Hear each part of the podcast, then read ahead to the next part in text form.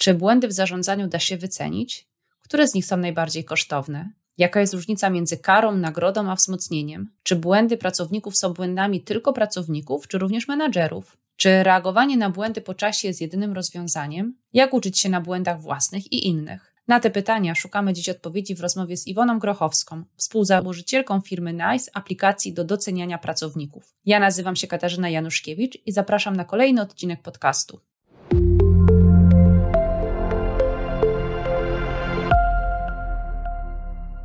Zarządzać, ale jak? To podcast o nowoczesnym zarządzaniu i przywództwie, realizowany w ramach strefy zarządzania Uniwersytetu SWPS. Więcej merytorycznych materiałów dotyczących zarządzania znajdziesz na stronie zarządzanie.swps.pl oraz w kanałach multimedialnych projektu na YouTube i Spotify. Zapraszamy.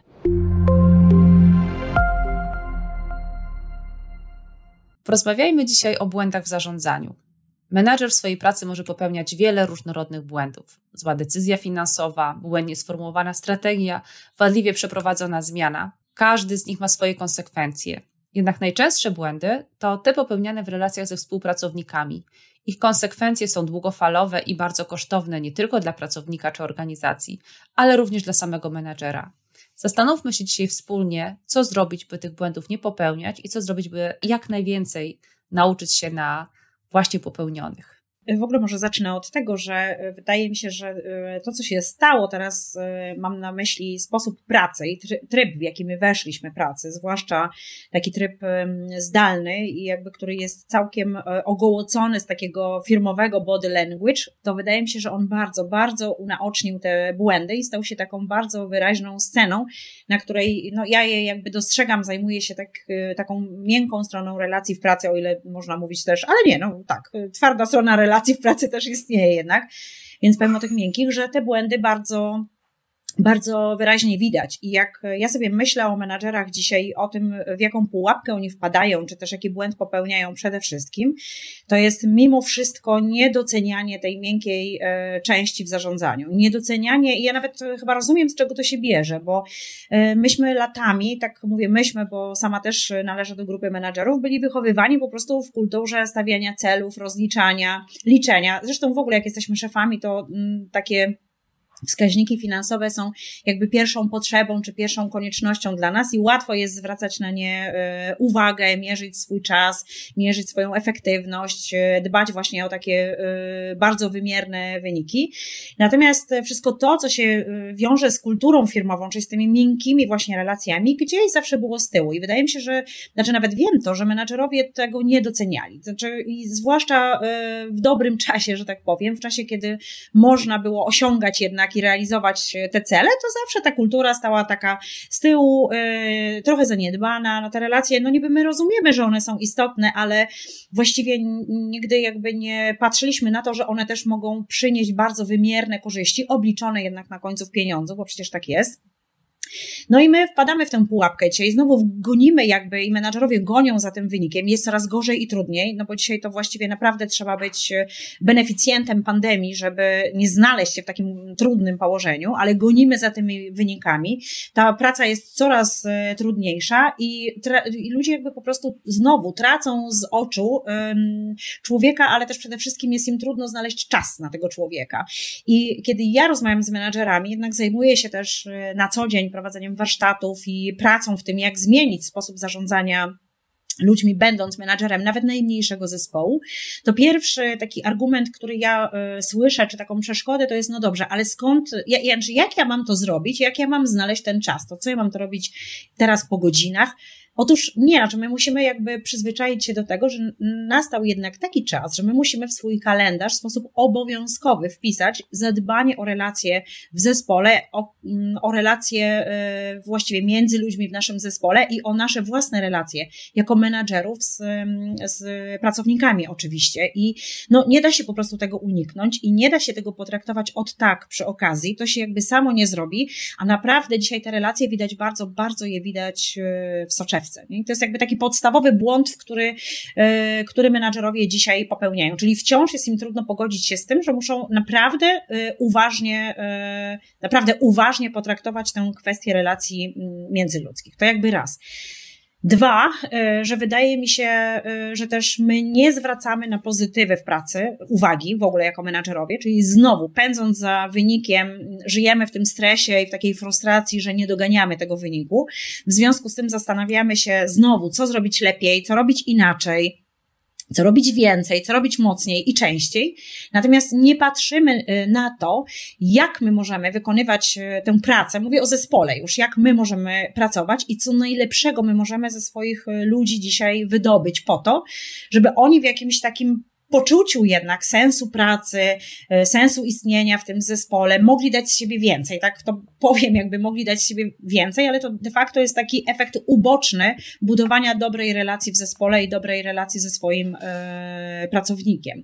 Więc jakby to tak, jakbym miała powiedzieć o takich dwóch najważniejszych zaniedbaniach czy błędach, to pewnie bym e, na to wskazała. Bardzo dziękuję. W tej wypowiedzi pojawiły się takie dwa bardzo mocne akcenty i chciałabym, abyśmy te wątki rozwinęły, bo z jednej strony e, wspomniała Pani o tej sytuacji wpisania na stałe w kalendarz czasu na budowanie relacji, na pielęgnowanie, podtrzymywanie relacji.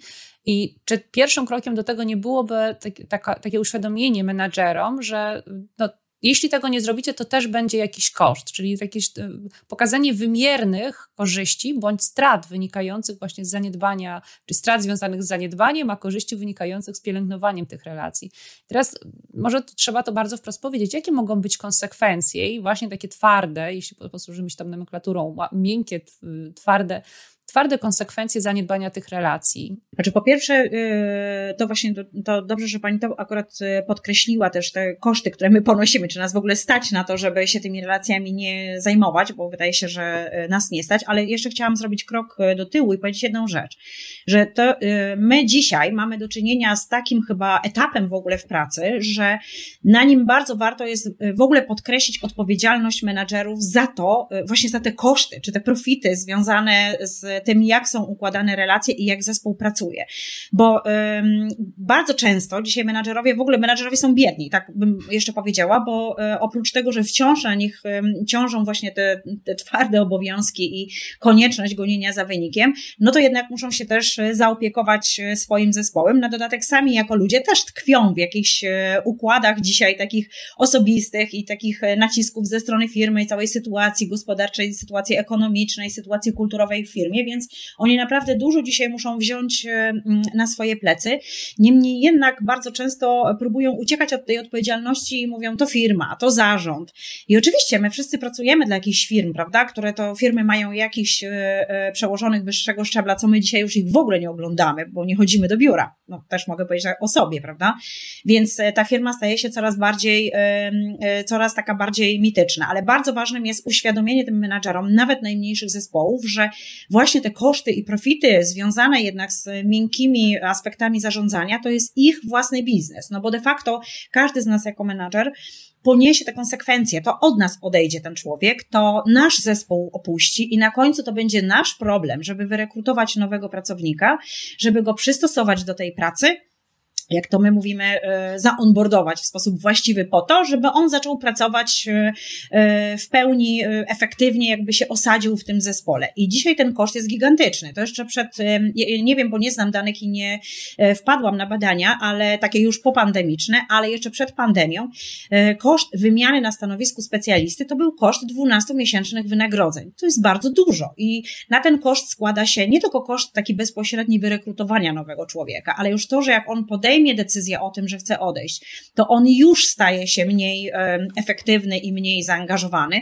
On ma wpływ na ludzi, z którymi pracuje, obniżając ich efektywność, to też są koszty. Potem już składa wypowiedzenie i trzeba zatrudnić e, nową osobę, znaleźć i ponieść te bezpośrednie koszty rekrutacji, a potem wprowadzić tego człowieka do pracy, żeby on e, mógł no, realizować ostatecznie zadania, które stoją przed nami samymi i przed naszymi zespołami jako szefów. I to są koszty, które dzisiaj rosną, bo e, proszę sobie wyobrazić, jak trudno i wydaje mi się, że one wzrosły po pandemii, no bo e, jeżeli sobie pomyślimy, że mamy takie rekrutacje, w których człowiek nigdy nie był w firmie, nigdy nie zobaczył ludzi fizycznie i z nimi nie porozmawiał, e, tych, dla których pracuje, z którymi pracuje, jak trudno jest dzisiaj online w ogóle, no kolokwialnie mówiąc, ogarnąć te wszystkie obowiązki i odnaleźć się w ogóle na forum zespołu, więc wydaje się, że ten koszt się po prostu wydłuży. I ostatecznie, oczywiście w firmach rzadko jest tak, że tymi kosztami wszystkimi jest obciążany taki PNL zespołu, prawda? Mówimy o PNL-ach całych biznesów, o liniach biznesowych i tam patrzymy na te koszty, zwalniając menadżerów z takiej partycypacji w tych kosztach, czy też w ich ograniczeniu. Tymczasem, no, warto jakby stupid sprowadzić rozmowę o nich także na poziom zespołu i dobrze to menadżerom uświadamiać, że ostatecznie to naprawdę jest ich problem, bo też e, to jest taki problem osobisty, bo to oni y, potem tkwią w tej frustracji i nacisku, że a nie mają właściwej osoby, a muszą się uporać e, właśnie z y, jakoś ukształtowaniem tej osoby, z osadzeniem w zespole i to tak międzyludzko i obowiązkowo.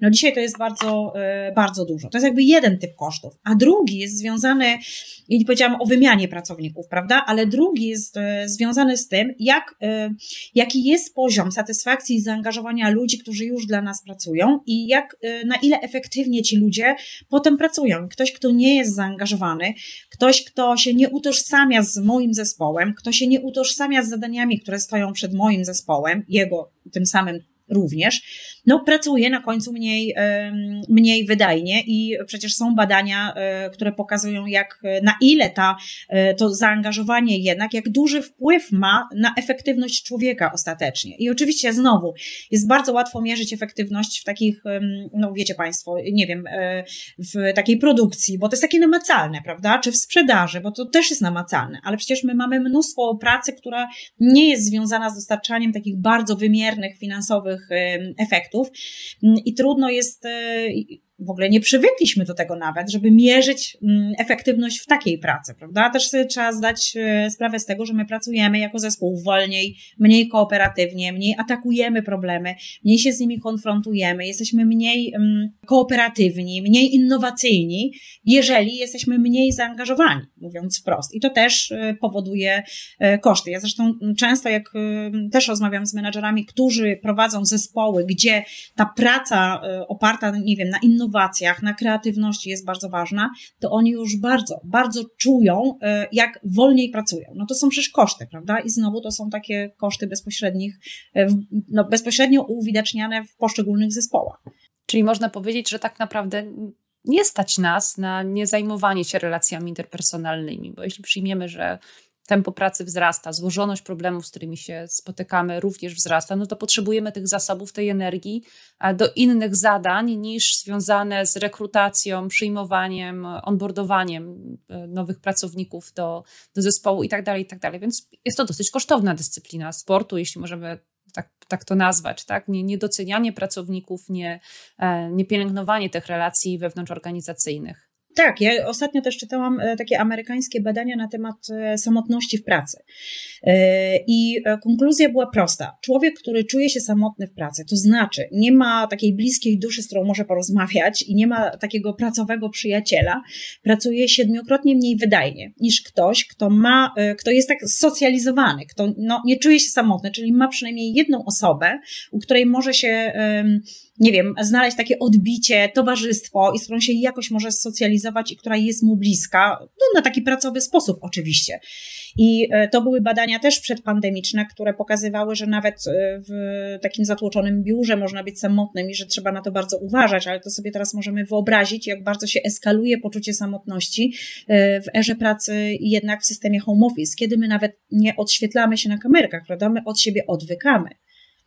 Tak, tak, tutaj też e, myślę, że ta samotność w tłumie, samotność w pracy, samotność w grupie jest też e, no, szalenie demotywująca i na pewno negatywnie wpływa na efektywność, na zaangażowanie pracowników. Po prostu jesteśmy ludźmi społecznymi, zwierzętami społecznymi. W związku z tym w każdej naszej aktywności no, poszukujemy tej bratniej duszy, a jeśli nałożymy na to jeszcze perspektywę wsparcia, które może, może nam grupa dać, w tym również przełożony, no to, no to to jest jakby cała masa, e, jest e, bardzo duża grupa tych czynników, których, się pozba- których jesteśmy pozbawieni, od, począwszy od wsparcia informacyjnego, czyli jak mamy wykonać jakieś zadanie, przez wsparcie emocjonalne, nic się nie stało, idziemy do przodu, jutro będzie lepiej, tak, albo świetna robota, bo to też jest przecież element wsparcia wzmacniający, prawda? Wsparcie oceniające, taki feedback też jest przecież istotny, no bo on ma nam dać informacje na temat tego, co robimy dobrze, co źle, co, co, co moglibyśmy lepiej i tak dalej, i tak dalej. Więc to odcięcie tego wsparcia ewidentnie będzie coraz bardziej, znaczy jest coraz bardziej widoczne ze względu na pandemię. No pytanie pozostanie, jak będzie w tej następnej rzeczywistości, kiedy już e, uporamy się, mam nadzieję, już wkrótce z, z pandemią, zaczniemy wracać do, do biur, albo przynajmniej w trybie hybrydowym. I, i to, to będzie dla nas kolejne, mm, kolejne wyzwanie. I przestrzeń, obszar do możliwych kolejnych błędów w zarządzaniu. Czy możemy przyjąć, że powrót do biura to jest tak jakby cofnięcie się w czasie, że wracamy, zapominamy o pandemii i zaczynamy jakby w tym samym miejscu, w którym z tego biura wyszliśmy? Czy Pani zdaniem to, to byłoby błędem w zarządzaniu? Czy musimy jednak pamiętać w jakiś szczególny sposób zadbać o te relacje w przestrzeni organizacyjnej? No myślę, że e, na pewno my nie wrócimy do e, punktu zero czy punktu wyjściowego. To jest już dzisiaj niemożliwe, patrząc na takie trendy na rynku pracy i oczekiwania ludzi, jak oni teraz chcą pracować, że jednak e, oczywiście ta praca hybrydowa nas po prostu czeka. Nawet jeśli się uporamy całkiem z pandemią, to dzisiaj mało kto chyba sobie wyobraża, że możemy wrócić do stanu sprzed pandemii, jeśli chodzi o tryb pracy. To jest po prostu niemożliwe. I oczywiście mówimy znowu, że jak ja pracuję jakby w HR-ze, szeroko rozumianym i mówimy o tej HR-owej rzeczywistości WUKA, prawda, która jest, to jest pojęcie zaczerpnięte z wojny amerykańskiej, jakby nie było, ale używam tego słowa wojna, bo my w pewnym sensie, jeśli chodzi o zmiany, na tej wojnie jesteśmy. To jest tak jak się, nie wiem, najpierw mówię o projektach, że się je prowadzi tak waterfallowo, potem yy, na tapetę yy, wjechał agile, że należy zarządzać też agile'owo, prawda, a teraz już coraz mniej się mówi o agile'u, bo czas jest na taką adaptywność, czyli my po prostu możemy funkcjonować nie w trybach tygodniowych, bo się okazuje, że nawet planowanie tygodniowe e, w pracy to już jest zbyt, e, mm, e, czasami jest to po prostu zbyt dużo i my musimy reagować z dnia na dzień na taką sytuację w pracy i moim zdaniem nas to po prostu czeka. I ja oczywiście nie umiem powiedzieć, no dobrze, to jak wrócimy, to co będzie. Sama się zastanawiam, jaki impact na nas samych i na menadżerów i na pracowników przyniesie taka praca hybrydowa, prawda? Bo natomiast jestem pewna, że mm, no błędem, e, ewidentnym błędem w zarządzaniu byłoby takie przyjęcie, że no dobra, to już wszystko wróci do jakiejś e, względnej normalności i mogę znowu przestać się aż tak bardzo fokusować na ludziach. Wydaje mi się, że to jest proces absolutnie nieodwracalny. Również dlatego, że mimo wszystko to, co my przeżyliśmy jako ludzie w pandemii, uważam, nas uwrażliwiło na takie, nas jako pracowników, teraz powiem, na takie relacje międzyludzkie i na to, co my, czego my możemy oczekiwać od tych relacji w pracy. Że y, czasem to też jak rozmawiam z ludźmi, którzy pracują w korporacjach często, że im się, że kiedyś te oczekiwania były niemożliwe do wyrażenia. Może młodszym ludziom było łatwiej z natury, prawda? Bo wiemy, że oni mieli mniej takiego oporu przed y, tym, żeby wyeksplikować swoje oczekiwania wobec menadżera czy wobec e, firmy, prawda? I mówili, mówili, że no, ja nie muszę tutaj być, ja nie muszę tutaj pracować, bo mam jakieś inne rzeczy, które są dla mnie osobiście być może ważniejsze. Ale teraz te starsze pokolenia, no, również to zauważyły. I wydaje mi się, że ta właśnie taka wrażliwość na to, jak wyglądają moje relacje w pracy z moim szefem, z moimi współpracownikami, no, że one stały się źródłem jakiejś osobistej też refleksji. I z tego powodu też będzie nam trudno, o ile no, no wrócić do, do, tej, do tego stanu w pracy oczywiście przed pandemią. To chciałabym w takim razie teraz e, wrócić do drugiego z wymienionych wcześniej filarów, tych takich akcentów, które gdzieś strukturyzują nasze, nasze spotkanie, bo mam w pierwszej części myślę, że już odpowiedziałyśmy na pytanie, że tak, da się to wycenić, tak, jest to mierzalne, e, wymaga to pewnego, e, pewnego namysłu nad tym, czym strata pracownika, osłabienie zaangażowania pracownika jest dla mojego zespołu, dla mnie, dla, dla mojej organizacji, e, ale tutaj wątpliwości już nie mamy. Natomiast chciałabym, abyśmy skoncentrowały się teraz na kwestii czego, czego dotyczy, to, to, czego mogą dotyczyć te błędy. I y, wspomniała Pani wcześniej o tym, że bardzo często komunikaty na linii przełożony podwładny dotyczą korekty. Znaczy, koncentrujemy się na tym, co jest nie tak, co jest niewystarczające, za mało, za szybko, za, e, albo za wolno cokolwiek, tak? ale korygujemy zachowania. Natomiast no, jeśli odwołamy się do teorii motywacji i w ogóle do, do, do, psychologii, która nam pokazuje jednak ten sposób nauczania, nawet nabierania nowych nawyków, też tłumaczy, no to wiemy, że e, sama eliminacja negatywnego zachowania nie przyniesie nam zachowania pożądanego. Czyli jakby za mało w tych naszych komunikatach może być takiego wzmocnienia. To, co robisz, jest dobre, więc rób tak dalej, albo wręcz pokazywania no, jakiejś alternatywy to, to nie jest dla nas ok, ale to jest ok. I teraz, e, jak pani widzi akcenty pomiędzy takimi trzema rodzajami e, no właśnie relacji, czy, czy, czy też komunikatów wysyłanych pracownikowi? Pierwsze, korekta, to jest nie tak, nie tak. Drugie, takie wzmocnienie, róbmy tak dalej. A trzecia, propo, propozycja, tak, jakaś alter, pokazanie alternatywy. Na czym najwięcej, na co najwięcej e, menadżerowie tracą energii, siły i na czym najbardziej się koncentrują? No koncentrują się najbardziej oczywiście na tej korekcie. To y, też tak mówię oczywiście, ale y, sięgam teraz pamięcią y, do badań, które całkiem świeżo zrealizowaliśmy też z Sopocką Pracownią Badań na temat feedbacku. Właśnie tych trzech rodzajów feedbacku, o których Pani powiedziała, między innymi. I to w ogóle było ciekawe doświadczenie, jak patrzyłam sobie na wyniki tych badań, ponieważ menadżerowie w trakcie tych badań proszeni o to, żeby wyłącznie dali pozytywny feedback e, człowiekowi, e, nie potrafili tego zrobić. To znaczy ponad 90% menadżerów, oni oczywiście konstruowali ten feedback pozytywny, ale zawsze stawiali tam przecinek i mówili, ale gdybyś zrobił jeszcze to i to i to, to byłoby lepiej. Ale słuchaj, no to było w porządku, ale zobacz, e, to było nie tak, to było nie tak i to było nie tak. My mamy tak silny nawyk korekty, że bardzo nam trudno jest oddzielić jakby te dwie funkcje feedbacku. Mało tego, wydaje mi się, że nam też y, mm, Polakom jest łatwiej się konfrontować, to jest w ogóle dosyć ciekawe, ale nam jest łatwiej konfrontować się nawet z tymi nieprzyjemnymi nie, mm, emocjami, jeśli mogę tak o nich powiedzieć, niż z tymi przyjemnymi.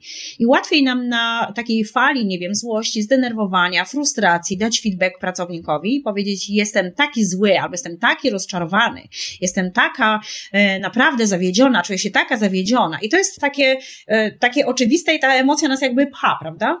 Natomiast w ogóle nie budujemy sobie przestrzeni na to, żeby do głosu doszły te pozytywne emocje i nawet jak my je gdzieś tam mamy, to nie mamy tego nawyku wyrażenia, czyli właśnie tak posadzić koło siebie tego pracownika, czy przy tym laptopie i skupić się tylko na tych y, jego pozytywach. I y, to jest dla nas bardzo trudne. Wydaje się być y, w ogóle trudnością konfrontacja z tymi pozytywnymi emocjami, bo jakoś to jest tak, wydaje mi się, że my też od lat wpadliśmy już w taką pułapkę tego work-life balance, że my musimy tak dzielić, prawda? To życie jakby osobiste i to życie w pracy i że te światy powinny być podzielone, ale przecież tak nie jest, bo to jest nasze życie w tak dużej części, że dzisiaj no, trudno mówić o takim work-life balance, prawda? Czy tam o tym podziale jakby tych żyć. Chodzi o to, żebyśmy my dobrze się czuli i w jednym i w drugim środowisku jakoś działali zgodnie ze sobą i tak dalej, nie? I y, może powinniśmy my jako menadżerowie sobie dać e, w ogóle przyzwolenie do tego, żeby te emocje pozytywne wpuścić, żeby zacząć dostrzegać w sposób zaplanowany i świadomy te pozytywne aspekty pracy ludzi, którzy z nami pracują. Tego też nie robimy. Tak nam się wydaje, że to jest takie oczywiste i że jeszcze oni na dodatek przerozumieją, że my ich doceniamy, a przecież tak e, e, w ogóle, przecież tak w ogóle nie jest, prawda? I, i wydaje mi się, to też jest takie ciekawe, bo jak ja prowadzę mm, warsztaty w zakresie takiego udzielania pozytywnej informacji, właśnie doceniającej informacji, to najtrudniejszym etapem jest właśnie sformułowanie pozytywnej emocji. Czyli ludzie poza tym, że myślą, że sobie mogłabym powiedzieć, jestem z ciebie dumna, ale to jest takie patetyczne, nie pasuje. I w ogóle nie wpadają na to, że te emocje pozytywne to jest przecież cała paleta. Można powiedzieć, jestem od po prostu zadowolona, czuję się zaciekawiona, jestem zainspirowana. I po tych warsztatach ludzie mówią, słuchaj, a weź nam wyślij tą mapę emocji. I że to jest takie, to mi uświadamia, że my zupełnie nie mamy, ale bardzo dobrze się odnajdujemy w tej e, mapie tych negatywnych emocji w pracy, prawda? To umiemy wyrazić raz, dwa, pięć, ale tych pozytywnych w ogóle z tą pracą nie, mm, nie kojarzymy. Tymczasem musimy. Ja jestem w ogóle zwolenniczką psychologii pozytywnej i tego, żeby szukać w ludziach pozytywów yy, i specjalnie mówię ludziach, a nie pracownikach, bo dla mnie to jednak jest tak, że już ta sama właśnie ta semantyka ma znaczenie. Jak mówię o kimś mój pracownik, to znaczy, że ja się nastawiam przede wszystkim na cel i na te zadania, które on ma wykonać, ale jak mówię do niego o nim, człowiek, to ja po prostu zaczynam widzieć człowieka z tym, co on ma w sobie dobrego do zaproponowania dla mnie, jako jego szefowej i dla mojego zespołu. I wtedy mi się otwierają oczy na te pozytywne rzeczy, prawda? I My sobie jako szefowie nawet nie zdajemy sprawy z tego, jak duża to jest siła w tym pozytywnym komunikacie, który jest bardzo osobisty i który po prostu, no często już my we dwie miałyśmy okazję użyć tej metafory, yy, przykładania ludziom skrzydeł do pleców, prawda? Jak bardzo potrafimy w ten sposób dodać człowiekowi skrzydeł, nawet jeśli on ostatecznie wcale nie osiągnie takiego rezultatu, na, na jaki my yy, czekamy. Może nie za pierwszym razem, ale za drugim tak. A nawet jeśli, to może zrobi to szybciej albo lepiej, prawda? Więc no, to też są takie mm, tematy związane z y, jednak wymiernymi benefitami doceniania drugiego człowieka i tej psychologii pozytywnej w pracy. Zresztą to jest też ciekawe, jak y, można sobie poczytać, jak bardzo do Lamusa odchodzą y, te oceny 360 że ocena 360, no dobrze, no mogę ja jako szefowa wyczytać, czy też osoba, która jest jej poddawana, prawda, wyczytać, co ludzie myślą o mnie dobrego, ale ja widzę całą paletę tych e, negatywnych jakby ocen e, pod moim adresem, które ostatecznie, jak się okazuje, są bardzo osłabiające. I no, czytam teraz też o takich eksperymentach i metodach, które są otwarte na, na tą, na te pozytywne aspekty człowieka i jak bardzo one są w stanie człowieka otworzyć, uruchomić i um, spowodować, że on z większym zaangażowaniem i taką zwyczajną frajdą podchodzi do pracy, nie? Tak, ale tutaj myślę, że musimy to dopowiedzieć, znaczy, bo, bo, w naszej rozmowie też y, mam wrażenie, że nie kreujemy takiego świata bez takiego feedbacku, że coś jest nie tak. Tu nie chodzi o to, żebyśmy nagle poszli do organizacji i tylko i wyłącznie pozytyw, pozytywne e, informacje przekazywali, bo rozumiem, że na to też jest miejsce, tylko wybrzmiewa tutaj potrzeba znalezienia pewnego, pewnej proporcji, pewnego balansu i też takiego uświadomienia sobie, a może wręcz nauczenia się od nowa, nazywania emocji, bo mnie bardzo zainteresowała ta część Twojej wypowiedzi, e, gdy, gdy była mowa o, o tym, że potrafimy świetnie nazwać to, co nam się nie podoba, co nas denerwuje, co, co uważamy za niepożądane w miejscu pracy i tutaj nasza, no właśnie, bogactwo językowe jest, jest ogromne, ale z drugiej strony, no właśnie, na, na, to, na to zadowolenie mamy albo takie bardzo jestem zadowolona z Twojej pracy, no to, to, to nie chcę tutaj żadną semantyką, znaczy nie chcę tutaj stopniować, tak, czy to jest mocne, czy niemocne, bo to też jest kwestia um, no, pewnego kontekstu, tak, ale no, dumna, zadowolona, to już mamy pewien problem z gradacją, co, kiedy, gdzie. I teraz jak powinno wyglądać takie ćwiczenie, albo jak powinna wyglądać taka droga do dojścia, takiego nauczenia się tych pozytywnych wzmocnień, ale tak, żebyśmy się też z nimi czuli dobrze, bo rozumiem, że to też nie chodzi o to, żebyśmy nagle mieli ściągę i odhaczali, że trzy razy powiem pracownikowi y, feedback, czy, czy pochwały, czy, czy jakieś pozytywne wzmocnienie z pierwszej kategorii, cztery razy z drugiej, tylko żeby to było naszym nawykiem. Faktycznie budowanie takie, w sobie takiego nawyku przekazywania informacji pozytywnych. Mhm.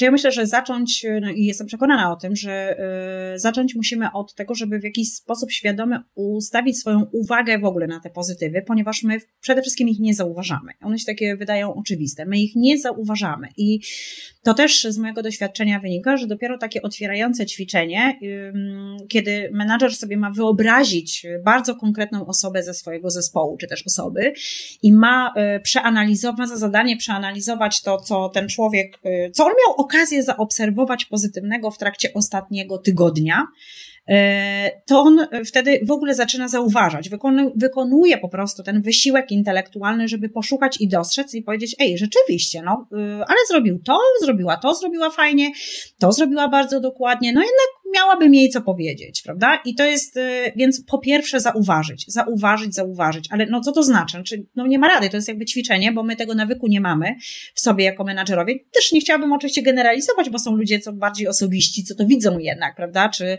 tacy bardziej empatyczni, którym jest to bliższe, ale wydaje mi się, że większość menadżerów akurat to są ludzie z osobowościami takimi, co to są nastawieni na cel i, yy, i słusznie oczywiście, dlatego tam są, gdzie są.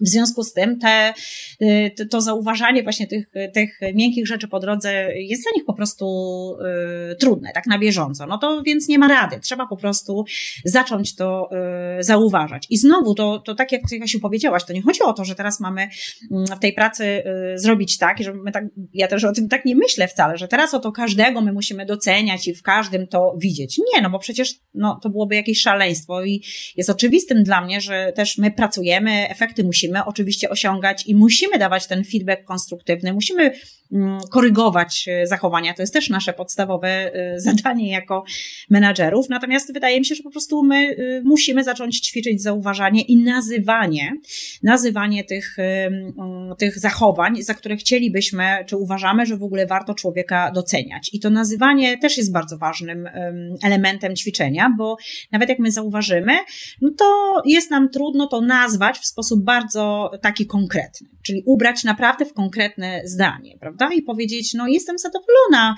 e, słuchaj, że nie wiem, przygotowałaś to zestawienie tak starannie, nie popełniłaś żadnego błędu.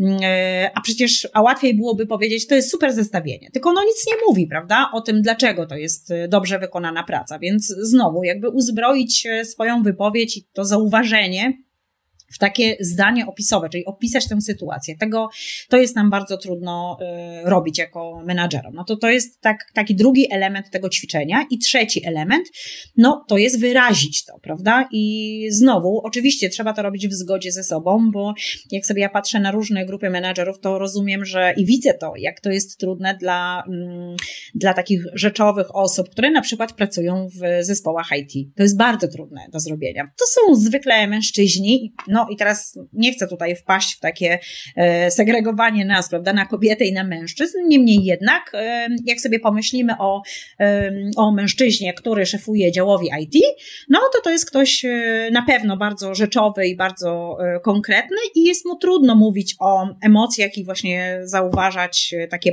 pozytywne aspekty pracy, które nie są związane z efektem, prawda? No ale trzeba to jakoś w sobie pokonać, o ile wierzymy, że ta kultura doceniania ma sens. Znowu powtórzę, prawda? Prawda? Bo znów ja sobie umiem wyobrazić i widzę też takich ludzi, spotykam, że uważają, no, że to jest opowieść o niczym, prawda? i że liczą się wyłącznie na końcu rezultaty, wyłącznie pieniądze i tak dalej. I oczywiście Zapewne można sobie pozwolić na takie stwierdzenie, gdy, mm, gdy pracujemy y, właśnie w takim czasie prosperity w super ekstra firmie, która to prosperity osiąga, ale y, gdy następuje taki czas trudniejszy, to się wtedy mówi sprawdzam, prawda? I wtedy to widać, jak bardzo ten król jest nagi, że moje, może jednak czegoś y, brakowało w tym zarządzaniu, a nawet na pewno wówczas widać, jak bardzo tego brakowało. No więc no przede wszystkim bym podzieliła to ćwiczenie właśnie na te trzy części, prawda? Najpierw to zauważ w ogóle i oczywiście tę uwagę należy skierować i znowu poświęć na to czas, żeby w spokoju się zastanowić yy, nad tym, co to jest. Po drugie, spróbuj to ubrać w bardzo konkretne zdanie i opisać. Po trzecie, spróbuj to z siebie, no powiem to, wydukać, dlatego że dla niektórych to jest naprawdę to uznanie i docenienie kogoś w pracy, to jest bardzo duży wysiłek. Yy, począwszy właśnie od wyrażenia tej pozytywnej emocji, bo szefowie często myślą, wow, ale to mnie osłabia. Znaczy, ja pokazuję wtedy swoją słabość, prawda? E, tymczasem my wszyscy potrzebujemy wiedzieć, że pracujemy też dla ludzi, prawda? I z drugiej strony, jak się stawiamy w butach osób pracujących dla kogoś, no to już tak nie myślimy, że ten drugi to jest cyborg, prawda? I że może być to cyborg, tylko po prostu poszukujemy tej ludzkości, więc to tak zwane odsłanianie miękkiego brzucha wydaje mi się, że może tylko e, procentować. Ale znów dla menedżerów e, rzeczowych, nastawionych na cel, to nie jest najłatwiejsze zadanie. To tutaj znowu odniosę się do ostatniej części wypowiedzi, bo z jednej strony zgadzam się, że właśnie ta obawa przed e, pochwałami, przed takim pozytywnym, przed używaniem emocji w tych komunikatach może wynikać właśnie z tego takiego profesjonal, wizerunku profesjonalisty. Profesjonalista to, to właśnie ten cyborg bez emocji, więc trzeba gdzieś sobie też odpowiedzieć na pytanie, na czym mi zależy, prawda? Czy chcę być postrzegany, czy, czy chcę tak pełnić tą rolę, no bo to są jednak role organizacyjne, e, czy, czy też zależy mi na trochę innym, innym wymiarze, czy też poszerzeniu tej, tej roli. Ale, a druga rzecz, no to jest też, e, wspomniałaś o tych właśnie bardzo konkretnych menedżerach i ja no, znowu trochę stereotypowo to pewnie zabrzmi, ale no pójdźmy w, w, na chwilkę tą, e, tą drogą i wykorzystajmy taką figurę. Jeśli mamy menedżera, który no, na co dzień naprawdę y, odnajduje się w tym świecie cyferek, tabelek i, i bardzo konkretnych faktów, to w jaki sposób on może w swój arsenał wypowiedzi, w swoje, w swoje, swoje relacje interpersonalne wpleść w taki sposób autentyczny i to też celowo używam tego słowa, bo w Twoich wypowiedziach e, często to, e, to jako warunek taki sine się pojawia przecież e, polityki doceniania, budowania kultury doceniania. Jak w taki autentyczny sposób może to wprowadzić? Bo jeśli nagle przyjdzie do pracy i od 14 do 14.30 zapisał sobie w kalendarzu, to jest czas na docenianie, 30 minut doceniania i wtedy zacznie wyrzucać z siebie jak karabin maszynowy te słowa, no to nie będzie to ani, do, ani dla niego komfortowe, ale przyjmijmy, że przemoże ten swój wewnętrzny opór, ale to nie będzie też autentyczne, prawdziwe e, dla, dla pracowników. Czy za każdym razem musimy być tak, e, tacy słodko emocjonalni i, i tacy otwarci? Czy to jest jedyna droga? Dla wszystkich. Mm, nie, na pewno nie. Przy czym ja, jeszcze ta historia autentyczności, znaczy, bo dla mnie akurat ta autentyczność jest bardzo y, ważna i jeśli mówimy o docenianiu, to bez tego według mnie w ogóle to docenianie nie istnieje. Ona jeszcze się zaczyna y, krok wcześniej. Czyli jeśli ja y, nie, jakby nie wierzę w siłę tego narzędzia, to już nie będę autentyczna. Jeśli ja szczerze nie będę chciała popatrzeć na tego człowieka w sposób otwarty i znaleźć tych pozytywów w nim, to ja już nie mam szans szansy być autentyczna. Nie, nie można sobie tak po prostu tego wpisać w kalendarz i zrealizować, prawda? Trzeba te dwa kroki wcześniej jednak wykonać.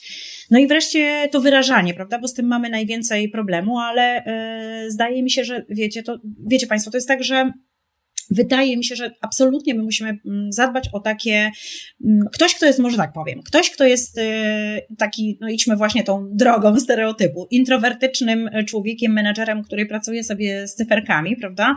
No to to jest y, ktoś, kto y, być może bardziej będzie autentyczny, jak naprawdę zacznie, zacznie w ogóle to wykonywać, ale wcale nie na siłę i nie tak często, prawda? On, niech, wydaje mi się, że to jest szalenie ważne, żeby spróbować się na ten proces otworzyć i zrobić to pierwszy raz i Oczywiście, że jak ja jestem introwertykiem, to ja nie mogę po prostu zasypywać tych ludzi mm, e, tymi swoimi e, pozytywnymi komunikatami, bo wyjdę na szaloną, mówiąc wprost, prawda?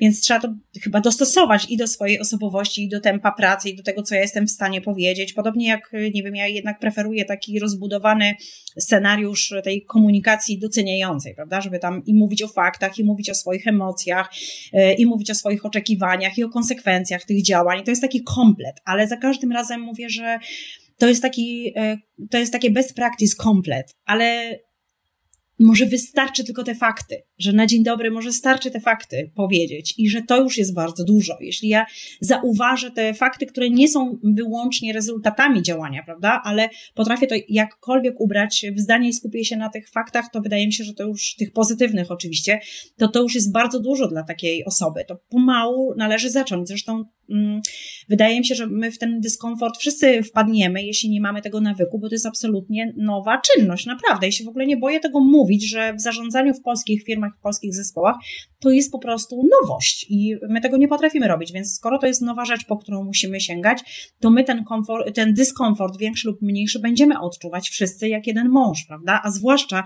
takie osoby zamknięte, introwertyczne, które właśnie szefują bardzo konkretnym działom, takim bardzo wsobnym. Natomiast wydaje mi się, że, tym, że często właśnie w tych działach też znów ludzie wykonują bardzo powtarzalne czynności. Wydaje się, że oni się stają bardzo szybko niewidzialni, bo pracują właśnie w tych cyferkach, wszystko jest ok i naprawdę stają się niewidzialni. Ta niewidzialność sprowadza się do tego, że menadżer nie ma z nimi nawet kontaktu, to odbiera tę pracę, no i dobrze, wszystko jest ok, więc ja, ja ciebie nie widzę, nie prowokujemy nawet tego dyskomfortu emocjonalnego, ale my w ten sposób budujemy totalne poczucie izolacji. No i niestety trzeba to też sobie powiedzieć i jakoś przełamywać. Zresztą szczerze mówiąc, znowu tutaj wchodzimy trochę na taki grunt empatii, której ludzie się boją i zwłaszcza ci zamknięci menadżerowie mówią, no nie, ja i empatia, no to w ogóle nie to. A przecież to jest coś, czego się można nauczyć, prawda? Teraz czy warto? No, warto chyba, patrząc na to, jak się w ogóle zmienia dzisiaj model, model lidera w ogóle i menadżera, prawda? Jakby kończy się już czas dla takich nakazowo-rozdzielczych stylów zarządzania. On się kończy, bądź może powiedzmy sobie nawet wprost, że się skończył, prawda? I że ta empatia staje się nieodzowna, a zawsze znowu była taka deprecjonowana, podobnie jak komunikacja, prawda? Ja nie wiem, Państwo na pewno też, ale ja y, z niechęcią wspominam choć bardzo to dzisiaj cenię, ale z niechęcią wspominam szkolenia komunikacyjne dla mnie jako początkującego menadżera, bo mi się wydawało, że ja wiem wszystko, no, że ja się świetnie komunikuję, prawda? Mm, I wydawało mi się, że, no, że to jest jakby na końcu tej kolejki i w ostatniej kolejności odśnieżania. A dzisiaj y, ta część jakby zarządzania w ogóle sforuje się do, do czołówki tych pożądanych zachowań. Może właśnie dlatego, że tak bardzo jesteśmy od siebie oddzieleni i doceniamy to, co zazwyczaj wydawało nam się takie naturalne, prawda? Albo przezroczyste, bo po prostu towarzyszy nam w pracy, w domu, w relacjach społecznych. to w takim razie chciałabym jeszcze nawiązać do jednego wątku, który pojawił się gdzieś, przeplatał się we wcześniejszych naszych, w części naszej wypowiedzi, naszej, naszej rozmowy. Zakładamy, znowu gdzieś jakieś założenie, tak? Już nie, nie, nie chcę tutaj wnikać, czy to jest jakieś rozwojowe, społeczne, kulturowe, zostawmy, ale myślę, że możemy przyjąć, że mamy takie założenie, że e, doceniamy, chwalimy, czy, czy, czy ten feedback pozytywny, już tak e, najogólniej ujmując, dotyczy rzeczy takich ponadstandardowych. To znaczy, jak pracownik przyjdzie i wymyśli koło, to wtedy dajemy mu po raz pierwszy koło, tak? To wtedy zasługuje na tą naszą pochwałę jak e, przyjdzie i albo my dostrzeżemy tak, coś takiego ekstraordynaryjnego w jego pracy, e, ponad przeciętnym, ponad jego zwykły zakres obowiązków, to wtedy jest ten moment. Natomiast rozumiem, że mówiąc o niepopełnianiu błędów, to mówimy też o tym, że dostrzeżmy to, że pracownik po prostu wykonuje dobrze swoje zadania. Tak. I oczywiście znowu tutaj, e, skoro tak powiedziałaś, to ja, to co ja słyszę od menadżerów bardzo często, to jest tak, no tak, ale on zadania, za zadania dostaje pieniądze i skończmy tę historię, prawda? Co mam jeszcze robić? Dziękować mu w ogóle, że przyszedł do pracy. Trochę to wyolbrzymiam, ale to wcale nie jest rzadka wypowiedź z to jest o tym, tak. To jest autentyczne, mhm. prawda? I teraz znowu to jest. E, mm, to znowu to ja wtedy e, sugeruję takim menedżerom, żeby wrócili w buty pracownika, czyli żeby się, no bo każdy z nas jest jakimś pracownikiem również, prawda? Znaczy jest w jakiejś pozycji innej i i żebyśmy my sobie zadali sami wtedy jako szefowie mm, takie pytanie, mm, kiedy my się czujemy docenieni i wartościowi w organizacji, dla której pracujemy, czy w zespole, y, albo wśród ludzi, z którymi pracujemy. I tak zadane pytanie i odwrócenie tej percepcji powoduje, że menedżerom się otwierają oczy i oni wtedy mają bardzo wiele do powiedzenia. Znaczy buzie im się otwierają. Bardzo wiele mają do powiedzenia. No i nagle, no dobrze, odwracamy ten proces i mówimy, czemu Czemu nie powiesz tego swoim ludziom? Czemu im tego nie mówisz? Skoro ty tak bardzo tego potrzebujesz, to oni też tego potrzebują, prawda? No i to y, zupełnie inaczej otwiera jakby tę, y, zupełnie inaczej otwiera tę relację. A jeśli mówimy z kolei o tych właśnie ekstraordynaryjnych rzeczach, no to ja wtedy jednak bym to rozgraniczyła, bo my wtedy nagradzamy ludzi. No bo oczywiście zrobiłaś coś wspaniałego, coś y, ponad to, czego ja od ciebie oczekiwałam, no to ja ciebie mogę za to nagrodzić. To jest łatwe. Notabene. Łatwo jest to zauważyć, łatwo to nagrodzić, ale mówimy o czymś innym. Mówimy o stałym budowaniu relacji i stałym budowaniu w człowieku mm, poczucia wartości, że ty jesteś wartościową jednostką w tym zespole i jesteś wartościową jednostką z bardzo konkretnych powodów. Nie tylko dlatego, że potrafisz y, właśnie te ekstraordynaryjne rzeczy wprowadzać do naszej pracy i je osiągać. Więc e, to docenianie to jednak jest znowu e, praca taka day by day nad naszą relacją e, z ludźmi, którzy z nami i dla nas pracują. I specjalnie mówię z nami i dla nas, bo to dotyczy nie tylko relacji podwładny i menadżer, ale to dotyczy też relacji pracownik-pracownik. Przecież e, to, co my słyszymy i ten, te jakby, mm, to uznanie i docenienie ze strony moich współpracowników, to jest drugie bardzo silne źródło informacji, które mnie jako człowieka w pracy budują, jako wartościową jednostkę. Ja wtedy rozumiem, co ja mam do zaproponowania tym ludziom, co oni we mnie cenią, prawda? Co jest takie ważne dla tego zespołu i dla jego pracy na co dzień. I bardzo często to docenianie mm, dotyczy właśnie sposobu, w jaki ja pracuję, nie tych moich osiągnięć. Dotyczy moich cech charakteru, osobowości, sposobu bycia, jaki ja wnoszę do tego zespołu, który być może przybliża ten zespół ostatecznie do realizacji celów.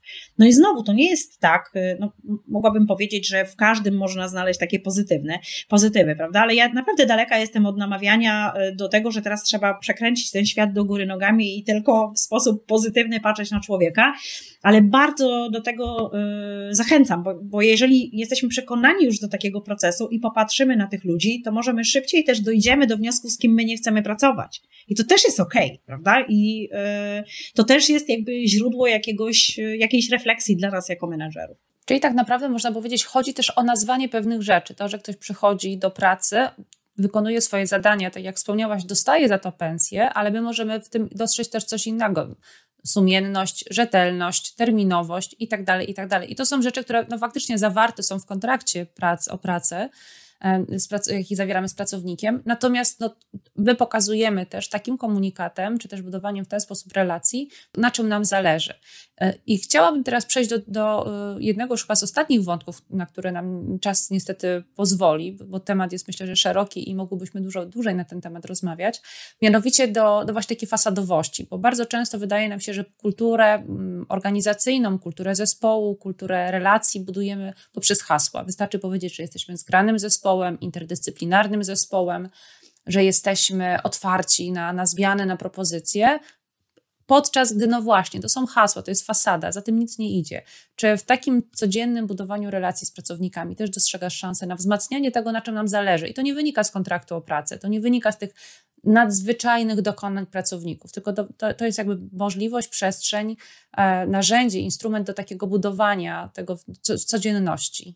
Tak, oczywiście, że tak. I naturalnie jest bardzo y, często się spotykam też z tą fasadowością, prawda? Y, ale znowu, ta fasadowość e, widzę ją w takich organizacjach, gdzie nie ma przeniesienia tej odpowiedzialności na bezpośrednich menedżerów. Idzie sobie tam od góry, bo firma ma wartości, bo w firmie się coś robi, prawda? Znowu się pojawia ta mityczna firma, a ja jako menadżer to no, coś tam w niej robię, pewnie składam się na tę firmę, ale tak do końca to nie za bardzo.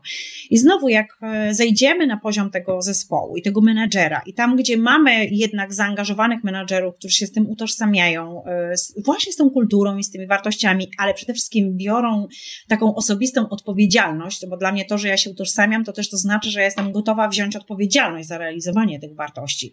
Za realizowanie to znaczy, że ja sama muszę jakoś zamodelować je, czy chcę po prostu, bo jeśli mówimy o tej autentyczności, to znaczy, że chcę, prawda? Ja chcę je zamodelować i ja chcę, żeby mój zespół pracował zgodnie z tymi wartościami, więc cała ta historia o docenianiu znowu, to jest historia o tym, żeby wydobywać na światło dzienne i znowu w sposób bardzo przecież przyjemny, naz ostatecznie nazywać to, co jest dla mnie ważne, e, pokazywać i na to reagować, prawda? Ale nie reagować, e, jak mamy oceny roczne i podsumowania kwartalne, tylko reagować codziennie, bo no znowu, jak wrócę do tej rzeczywistości WUKA, czyli tej wojennej rzeczywistości jednak, no to znowu jakby w kształtowaniu kultury mojego zespołu ta codzienność jest bardzo ważna i bardzo namawiam też do tej perspektywy, żeby jakby ten rodzaj korekty i pro, promowania tych dobrych e, postaw przenieść na scenę zespołu.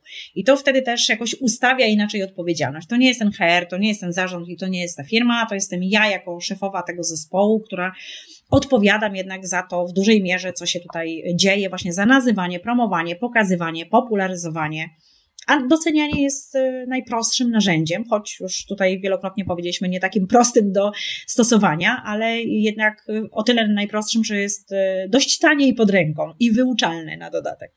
Tanie pod ręką, wyuczalne ale wymaga pracy, prawda? W związku z tym musimy zastanowić się nad tym, jak do tego podejść. Ty już wcześniej wspomniałaś o kilku takich e, krokach, które warto zaplanować i, od czego powinniśmy zacząć i do, do czego zmierzać. Ale ja chciałam jeszcze zapytać o to, czy ten proces powinniśmy planować bardziej e, patrząc do przodu, czy też e, analizując to, co się wydarzyło. Innymi słowy, czy to jest tak, że w piątek siadam i robię sobie listę, co ci moi pracownicy dobrze zrobili w tym tygodniu i wtedy do nich idę z, takim, z taką informacją i rozumiem, że to jest. No, zasady sztuki są spełnione, tak, bo przekazuję informację pozytywną, konkretną i tak dalej, ale to trochę e, czekam, tak, aż mi się uzbiera w koszyczku. A czy lepiej jednak przyjąć jakąś taką perspektywę proaktywną, to znaczy od poniedziałku wchodząc do biura już myślę, włączam swój detektor, prawda? I tam, gdzie mi zrobi bip, bip to tam się zatrzymuje i od razu ad hoc reaguje. Która z tych dwóch metod Twoim zdaniem jest częstsza, a która jest bardziej skuteczna? A może jest i częsta i skuteczna? No właśnie, to nie jest takie proste do rozróżnienia, dlatego, bo e, według mnie, tak jak ja obserwuję, jak już menadżerowie chcą wejść e, w ten sposób zarządzania i w ten tryb budowania kultury, to zaczynają od tego pierwszego modelu, bo to jest prostsze. Czyli jak ja sobie powiem, i to jest też takie zrozumiałe psychologicznie, jak ja sobie znajdę właśnie tę przestrzeń i czas, żeby w sposób świadomy się zastanawiać e, nad tym, kogo ja w tym za ten miniony tydzień mogłabym docenić, no to jest jakiś rodzaj takiego wymuszonego ćwiczenia, ale chyba to jest niezbędne na dzień dobry. Natomiast e, oczywiście, że ja jestem zwolenniczką i bardzo do tego namawiam i uważam, że ten pierwszy jakby model jest drogą do tego drugiego, żeby ten detektor i to bip mi potem dźwięczało na bieżąco w głowie. Dlatego, że e, my powinniśmy i chyba najskuteczniej to jest, jeśli my reagujemy na bieżąco. Zresztą jak sobie popatrzycie też na, popatrzycie sobie Państwo na to, jak się komunikują młodzi ludzie dzisiaj, e, no a przecież mamy coraz większy udział tych najmłodszych pracowników i ta sytuacja się nie zmieni, no bo już jakby ci ludzie są jacyś to jednak ta potrzeba takiego y, uznania czy informacji zwrotnej all the time, y, że tak tu wtrącę ten makaronizm, jest bardzo silna i to widać na co dzień, prawda?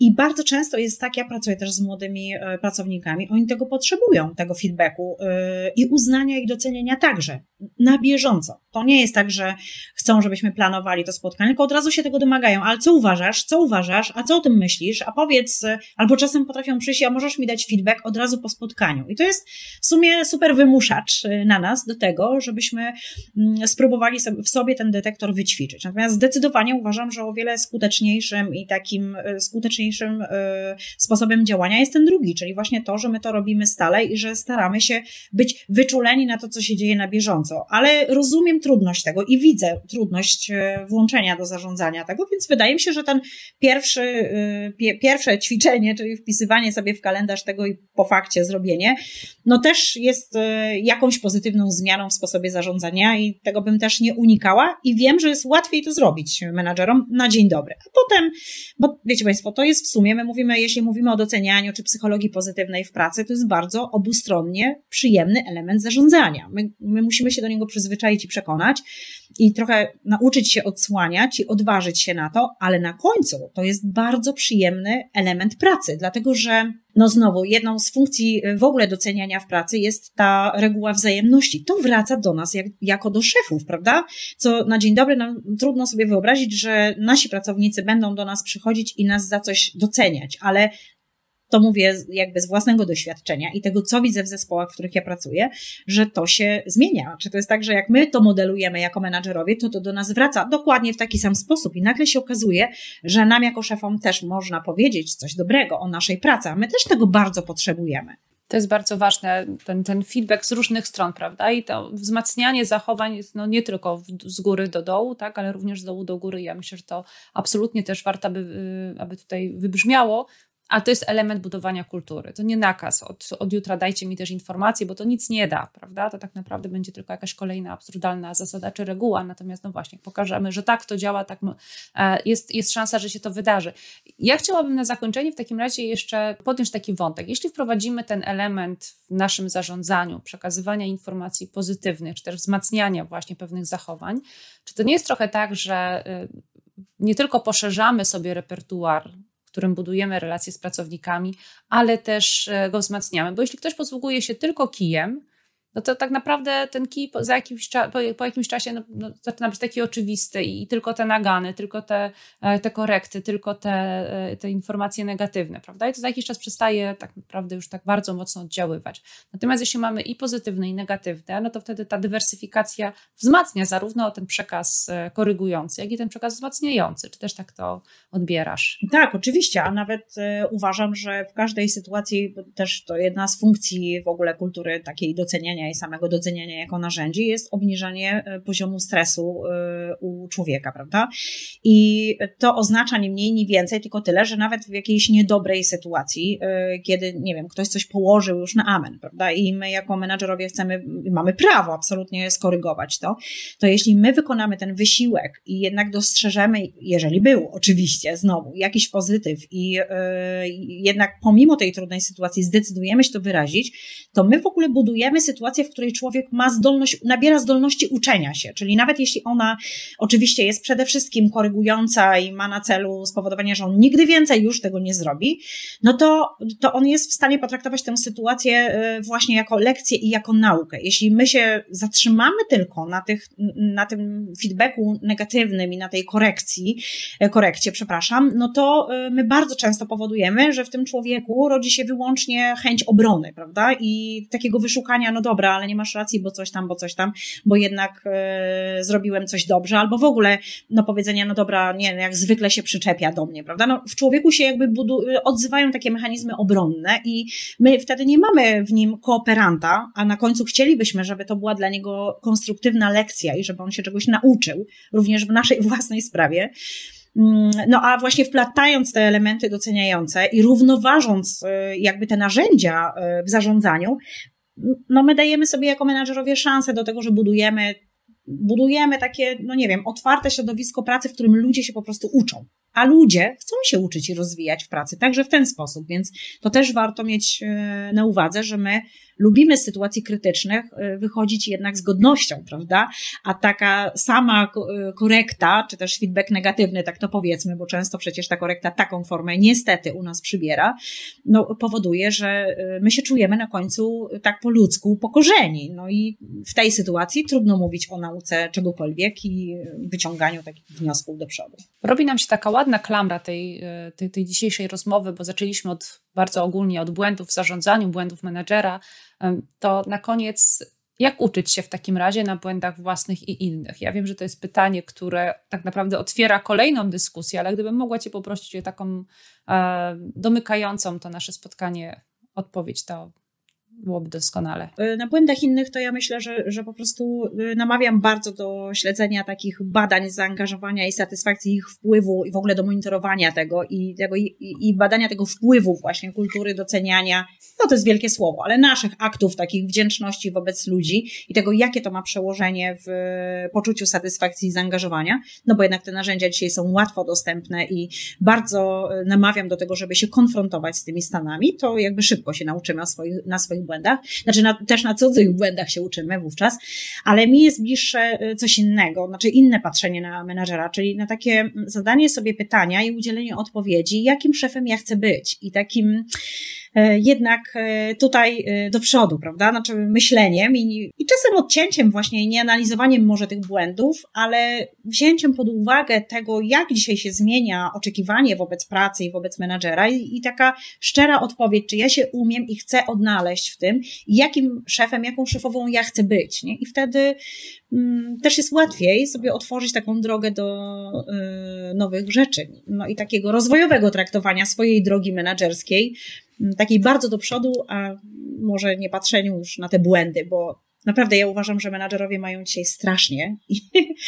i, samo myślenie o tych e, błędach jest mi dalekie. Bardziej uważam, że oni też się sobą muszą zaopiekować i że myślenie takie do przodu potrafi przynieść o wiele więcej korzyści. Czyli szukajmy inspiracji. Ja wiem, że to brzmi jakby to była tylko semantyka, ale wbrew pozorom tutaj jest jakby drugie dno, czyli skoncentrujmy się na tym, co ktoś, e, zobaczmy, co, co gdzieś wyszło, prawda? I z jakiego, zastanówmy się na tym, z jakiego powodu.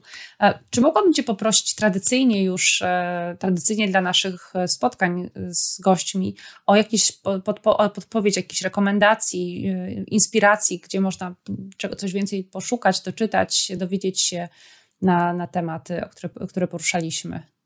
Hmm, to ja zachęcam do takiej e, wcale niezbyt długiej lekturki e, książki Whiteside Chapmana e, Pięć języków doceniania w pracy, bo to jest amerykańska pozycja, ale ona bardzo ładnie otwiera w ogóle myślenie i zwraca uwagę na to, jak my bardzo jesteśmy różni i mm, właściwie też uwrażliwia nas, menadżerów, na sposób doceniania i na to, na taką indywidualizację i osobistość tego procesu. To, to zachęcam do tego bardzo, bo to jest taki szybki, bardzo przystępny podręcznik dla e, menadżera, jak myślę. I jest jeszcze jedna pozycja, to jest praktyczny podręcznik zarządzania kulturą firmy Marii Mycielskiej. I to jest już e, taka pozycja, która powstała po pandemii, ale jest zbiorem absolutnie bardzo dobrych, e, bardzo konkretnych i policzalnych przykładów tego, jak kultura w firmie, taka właśnie otwarta, kooperatywna, częstokroć związana w ogóle, oparta na psychologii pozytywnej, jaki ma impact na biznes w sposób taki bardzo policzalny. I to też y, bardzo zachęcam do tej lektury menadżerów, bo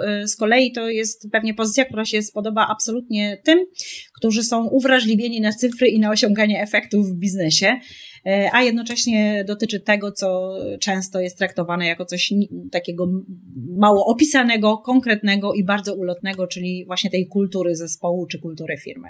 Iwona, bardzo serdecznie dziękuję za niezwykle ciekawą rozmowę i teraz mam nadzieję też korzystając z tego doświadczenia właśnie tej rozmowy, bardzo konkretnie, bardzo dziękuję za te przykłady, dziękuję za e, wskazówki, jak e, skorzystać z wiedzy i doświadczenia innych i przede wszystkim dziękuję Ci za to, że zwróciłaś uwagę na e, kilka perspektyw, że to nie była tylko perspektywa menadżera, który ma zespół i teraz co zrobić, żeby ten zespół był bardziej efektywny, wydajny, tylko perspektywa pracownika, organizacji i w ogóle perspektywa takiego kontekstu społecznego naszego funkcjonowania w, w sytuacji zawodowej bo to myślę, że to jest takie szerokie pojęcie, ale mówimy o tym, jak pracujemy, z kim pracujemy, jak się komunikujemy. Także bardzo dziękuję za to, że, że pokazałaś nam no, błędy w zarządzaniu, ale, ale w takiej specyficznym e, kontekście i w takiej specyficznej odsłonie i myślę, że do wykorzystania już, już od dzisiaj. E, państwa serdecznie zapraszam na naszą kolejną rozmowę i e, zapraszam do skorzystania i odwiedzenia podcastu Strefy Zarządzania Uniwersytetu SWPS. Zachęcam również do subskrypcji kanałów na YouTube czy Spotify, żebyście Państwo byli na bieżąco z naszymi publikacjami i materiałami. I zapraszam również do obserwowania bloga Sfery Zarządzania oraz do dołączenia do naszej grupy dyskusyjnej, strefy na Facebooku i możecie Państwo dyskutować o tym, tym temacie, o innych. Możecie również sugerować, czego jeszcze chcielibyście się dowiedzieć w ramach naszych spotkań. Dziękuję bardzo i do zobaczenia. Dziękuję bardzo.